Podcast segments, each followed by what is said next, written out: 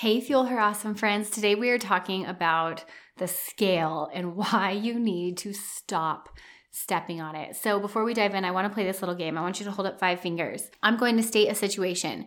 And if this is you, you get to keep your fingers up. If this is not you, you have to put your fingers down. We're going to see how long we can keep our fingers in the game. All right, you guys ready? Okay, when I get off the scale, I feel super motivated. So if that's not you, put a finger down. I have weighed in more than two times in a row and continued to felt inspired in my health journey. If that's not you, put a finger down. When I step on the scale, I feel worthy and healthy. The scale is something that motivates me and keeps me committed to my goals. The scale is something that inspires me and makes me feel really good about myself. Okay, how many of you actually have a finger left? if you do, great. You've started some of the work. But my guess is most of us have put one, if not all of our fingers down as I work through those scenarios. And this is something that I see day in and day out with the females I work with and y'all, I'm gonna be totally honest. I felt it myself. I don't own a scale, but I had to go for my annual physical the other day. So I get on the scale, like totally expecting, you know, with my expectations to see a certain number. And the number was significantly higher than I thought it would be. And yeah, it took me a minute. I immediately went back to that place of like, oh, up is bad. Coming up is something that I don't want. And there was more to that story. So I know I'm not alone in this. I know you are not alone in this. And I want to talk today about why stepping on the scale is actually inhibiting your progress, and even better, what you can do instead so that you feel inspired and you know what you are doing is working. And guess what, sister? You can do that without the scale. Welcome to the Fuel Her Awesome Show, friend, where we dig into nutrition deeds that are actually helpful and we learn to be nicer to ourselves. I mean, think about it. Those things you say about your body, would you ever say them to your friend? I don't think so. I am so glad you are here. I'm Jess, registered dietitian, juggling mama, work, and wife life amidst all the things. I used to spend an insane amount of energy hating on my body and lost in nutrition, but now I have way too much on my plate. I cannot afford to mistreat my body. And because I have a history of struggling with food, I know I have to be careful with how I approach my health goals. This is why I'm so passionate about empowered eating. Sister, in case you haven't heard it today, you are awesome. And I have resources for you beyond this podcast. Check out jessbrownrd.com and take my body confidence workshop totally free. All right, grab a cup of coffee or two and let's fuel your awesome with empowered eating. Okay, so I have to tell you all a story. Recently, my kiddos, they started playing flag football. This is the first time we have signed them up for sports. I have held off as long as I can because I like camping on the weekends and snowboarding, but we are officially flag footballing it up on the weekends. And I have to tell you, it has been so cute to watch their little personalities come out. My oldest, in particular, he's been really fun to watch because he has this exorbitant confidence. And the first game was so precious he he did awesome. I mean, he's pretty naturally athletic and in tune with his body, but you know, he's brand new to sports, so he's really figuring it out. He did throw a touchdown pass and he snagged at least two flags while on defense, so like major wins in his department, right? But at the end of the game, he was just glowing. I took him home and he was like, Mama, I am pretty sure I am the best player on the team. I cannot wait to play for the Texas Longhorns. Like he has already set himself up to play in Division 1 college based on this very first game. Now, so cute, right? As his mama, there is no way I'm going to burst his bubble. Instead, what I'm going to do is I'm going to encourage him and build that confidence. And at the same time, make sure he's aware of the work it takes to get to that level, right? Like it's this delicate balance where I'm going to let him continue to carry this confidence and encourage that and build him up because he did do great. And at the same time, I'm going to make sure he knows what practice is. I will shepherd that confidence in a way that works for him. And this got me thinking about us ladies and the scale. This got me thinking about myself in the past and clients I work with who start making changes with their food and they start feeling incredible. Their biofeedback is re- reinforcing the changes they're working on. They feel inspired, they feel better in their clothes, they feel stronger. And do you know what kills that confidence and that motivation faster than a wink of an eye? Getting on the scale when she weighs herself. Now, let's go back to my son for a second. Can you imagine if instead of encouraging and challenging him and his confidence, I actually just took him to our local high school and put him in the game and said, Yeah, son, let's see how good you really are now. that would be horrible, right? Meanest mom of the year award. And I'd be comparing him against people who have a ton more practice, are farther along in their football journey, and older than him, right? At a different level and a different time in their life. This is what we do when we get back on the scale. Nothing kicks us back into that negative mentality faster than seeing that number and this is particularly when we haven't done the work. Like we haven't established our values, we haven't detoxed diet culture, we haven't gotten to the bottom of some of those body bullying thoughts. When we haven't done that, seeing that number immediately puts us back into comparison mode. Only we don't compare across the whole spectrum, right? We're not comparing against people that we might be farther along in our journey, we're comparing against people who are in front of us. Or even worse, we're comparing against ourselves at a different point in our life. Like, how many times do you get on the scale and think, oh, this is so much different than before kids or before menopause or before I got that diagnosis? You know, of course it is because you're in a different space in life. But if we immediately go back to that comparison or we compare it to what we think we should weigh, our weight shouldn't be doing this, this doesn't make sense we crush our own confidence and then we expect ourselves to get back in the game with motivation and enthusiasm. And it's just not going to work that way.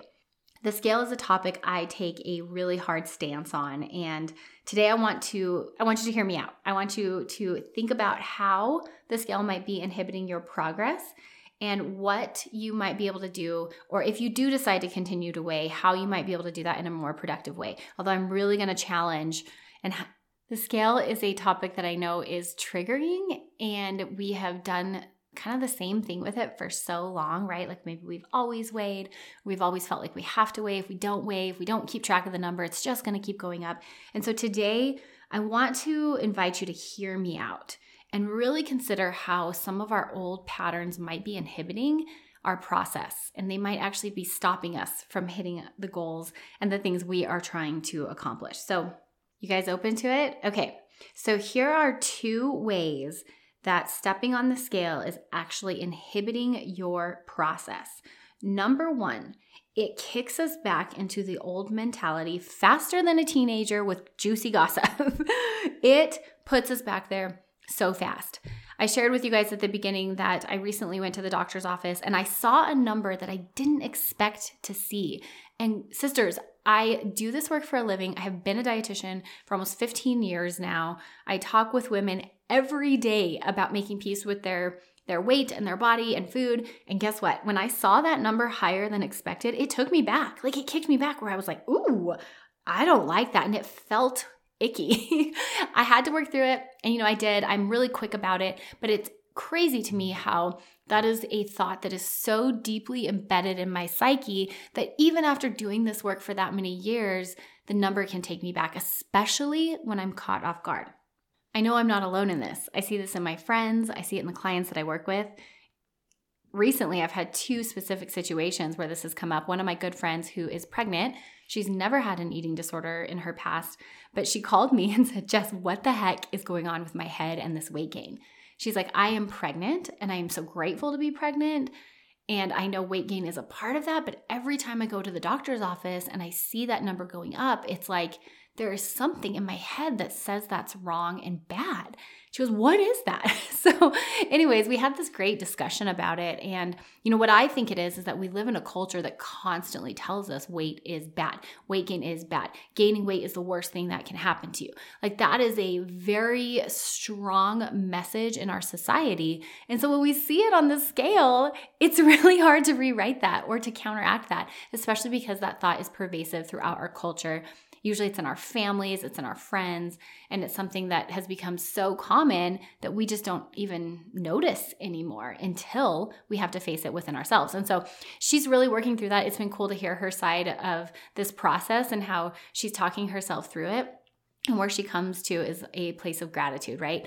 Like she doesn't like seeing the number go up, but she comes back to the thought that I am grateful for being pregnant and I'm grateful to be here and that my body can do this. And so She's had to work through this even without a history of disordered eating. I also had a client recently who's been starting to weightlift and she is not seeing her weight, she's not tracking it, uh, but she is going to get her body fat done. And then that body fat percentage is sent to me so I can help her work on her protein and her macros basically on the back end so she doesn't have to see it. So, anyways, she goes to get her body fat percentage done and she ends up seeing the number and it really freaks her out because it's higher than what she thought. And it was this whole thing.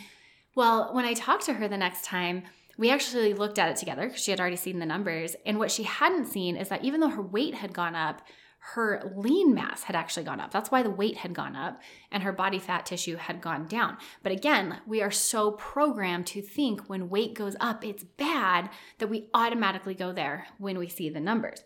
So I have seen this over and over again. I felt it even after years of doing this work. I still feel this that when we get on the scale, it kicks us back into that old mentality faster than we can imagine. The second reason stepping on the scale inhibits your process is that there is generally a five to seven pound weight fluctuation at any given time in a female's life. And what I mean by fluctuation is that you can weigh within a five to seven pound range at any given time during a week, and it doesn't capture true body change. Instead, what it's capturing is the changes in your fluid levels, in and how your body is processing the food that you've consumed within the last 24 hours.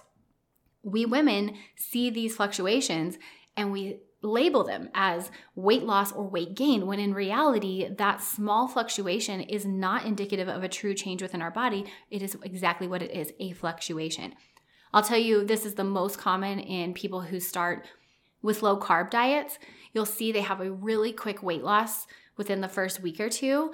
And a lot of that is water weight because here's the thing anytime you eat carbohydrates, there are three ways that carbohydrates move throughout your body. The carb is either used for immediate energy, or it's stored in your liver or your muscles as something called glycogen. Now, glycogen is our carbohydrate savings account.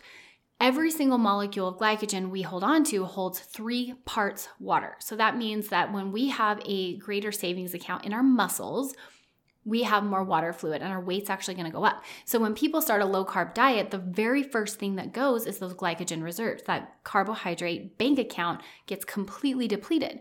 Well, remember, every one molecule of glycogen, we pull three parts water. So there's this massive fluid loss when someone goes on a low carb diet. Again, they're capturing a fluctuation, not a true body change. And in this case, I would actually argue that you're capturing a fluid loss, like dehydration, and an energy loss that's going to make you feel depleted later on. But that's a whole nother story. we'll talk about keto another day.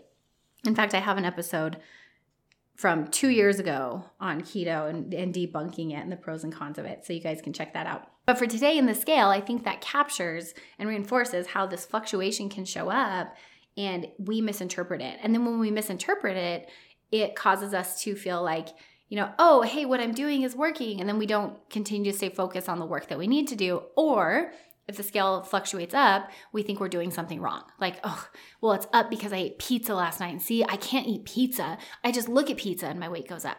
When in fact, that's not true.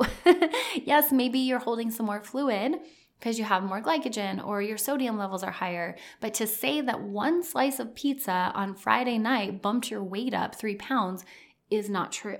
That's not the biology of the body.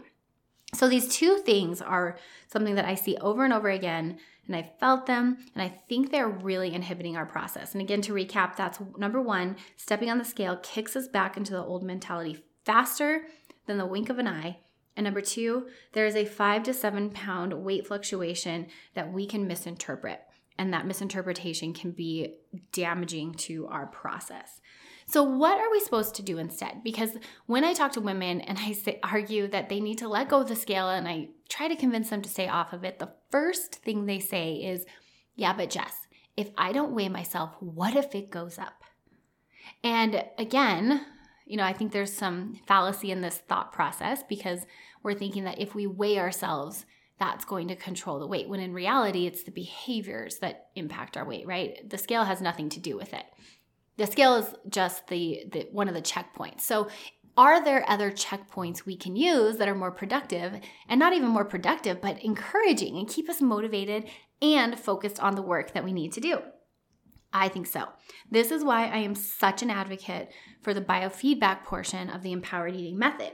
Biofeedback is listening to your body in various ways. And in the empowered eating method e course, we talk about things like, you know, what is your hunger level? What is your satiety level? How are your clothes fitting? What's your energy level? What's the poop report? Like these are all things we need to be looking at as a form of biofeedback. I'll tell you something you do not need the scale to tell you if you've gained weight. You will know, sister. You will know, especially if you are paying attention to that biofeedback. So I shared with you guys my experience of getting on the scale and going, whoo, not what I expected to see. If I were to take some steps back and think that through in more detail, I didn't want to see that number. Did I expect to see it? If I'm being honest with myself, yes. My clothes have been fitting differently. My pants are tighter. I have been doing two things. One, lots of travel, and so eating lots of fun food. Fun is one of my top values, and I enjoy nachos on Friday night with my friends and family. And so that's just a part of me. And so I have been doing and partaking in more of that. So that's part one. And then part two, I've been doing a squat program to try to increase my strength, which I have been. I'm so excited. My squats are so gnarly. I'm going to do a whole podcast episode on that, but I'm really excited about it. But these two things in combination would absolutely lead to an increase in weight. Absolutely. And are my clothes fitting different? Yes. I bought ski pants last year. I bought these really cute leopard overalls. They're so loud and I love them. but I bought them because my former ski pants didn't fit because my quads have gotten so big from doing CrossFit. Well, I put them on this year and they are definitely snug again. I looked at my husband and I was like, see, I need another pair of bibs. I need another pair of ski bibs. And he just rolls his eyes. but uh, like he's like, any chance you can get Jess to shop, you will, which is true. It's not a lie. so, anyways, if I look at it from more of like a bird's eye view and I'm really honest with myself, like the biofeedback was already there. I already knew my weight was up for two different reasons. And one was a positive reason and something that I feel really good about. You know, the weightlifting has been one of my goals and getting stronger was one of my goals this year, and that's working. And so weight gain is going to come with that. The second one is the fun factor. And while I don't love the weight attached to that, it's something that I've chosen. And when I look at it in detail and line it up against the backdrop of my values, is it something that I am willing to change? No, not at this point. So, seeing that number wasn't actually helpful. I already knew that. I already knew that. And seeing it doesn't actually change what I'm doing. So, so all that to say, I didn't need the number to tell me where my body was at. In fact, seeing the number put me in this negative space where I had forgotten why it might be there and kind of went back to that shame spiral. But if we think of all these instances, my story, my friend who's pregnant, my client who had a change in her lean body mass, all of them have one similar thread, and that is seeing the number by itself pigeonholes our definition of health and suddenly gives us amnesia about all the other things going on. Now, I think many of you have the tools to see the number and then talk yourself out of that process or you know, like when I saw it at the doctor's office, I was there for a minute, but I have the tools where I could redirect and I have the ability to logically think through why my weight might be there and then stay the course. If you're newer to this journey and you're just now starting to work on your empowered eating skills, I cannot tell you how crucial it is for you to stay off the scale during this process because you know, you've been telling yourself this story about your weight for so long. Our culture has been telling you a narrative about your weight for your entire life.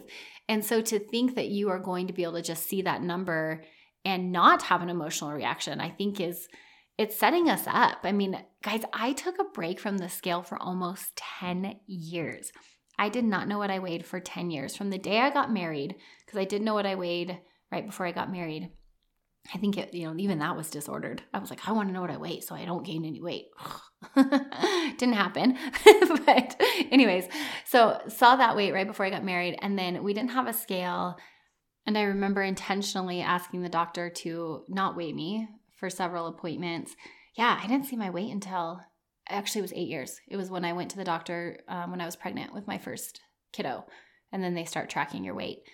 And even then, it was a bit of a mind challenge, right? Because it was going up and up, and I had to work through very similar to what my friend is working through now. But yeah, it took me back right away to that negative narrative. But I needed that eight year gap to help me rewrite my relationship with my body, to give me space to listen to my body, to learn about my body's biofeedback, to give it space to fluctuate instead of trying to control it and keep it within this one to two pound weight range, like I did back in my disordered eating days.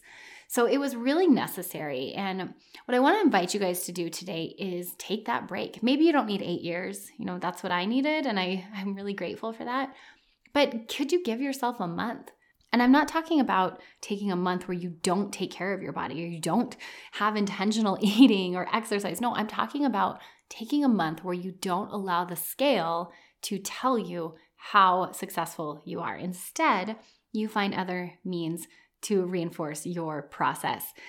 In the empowered eating method in my e course, we talk about non scale victories. And one of my homework assignments before we dive into biofeedback is to identify five non scale victories that you're going to use to reinforce and track your process.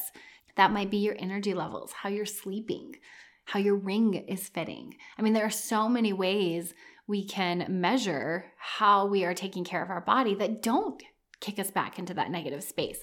Like I do have this one client who's using her ring as a tool to measure her process, which I think is so cool because she has a goal of wanting to be able to wear her ring comfortably. Well, I asked her the other day, Did you put it on? Have you tried? She goes, Yeah, it's not quite there, but you know, it's getting there. And I was like, That's such a cool process. It's like, she put it on and it's not quite where she wants it to be. And yet she could tell she's on her way. And it was encouraging, not discouraging.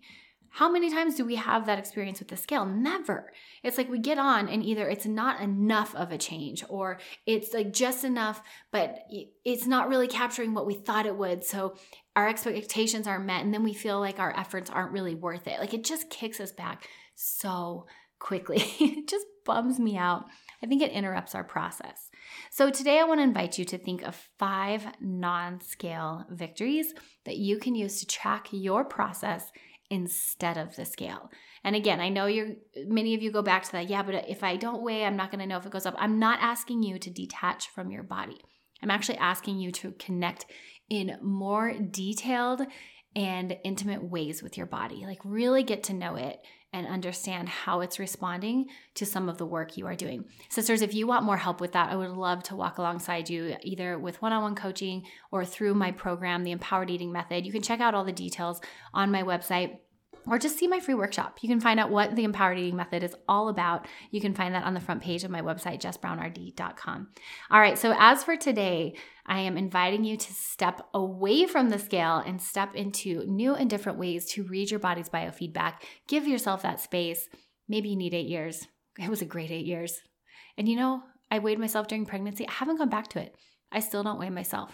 Saw my weight at the doctor's office, and that'll be the last time I see it until I have to weigh again, which probably won't be till next year, my physical. And I'm good with that. I'm going to stay there. It's a much healthier place for me to be, and I think you guys will appreciate it too. All right, my friend, I'm wishing you an empowered day, and you don't need the scale to make that happen. Cheers and happy eating. Gosh, I'm so glad you joined me today. If today encouraged you, would you take a minute encourage me by leaving a review for the show? I read every single one of these reviews, and your words, they mean so much to me.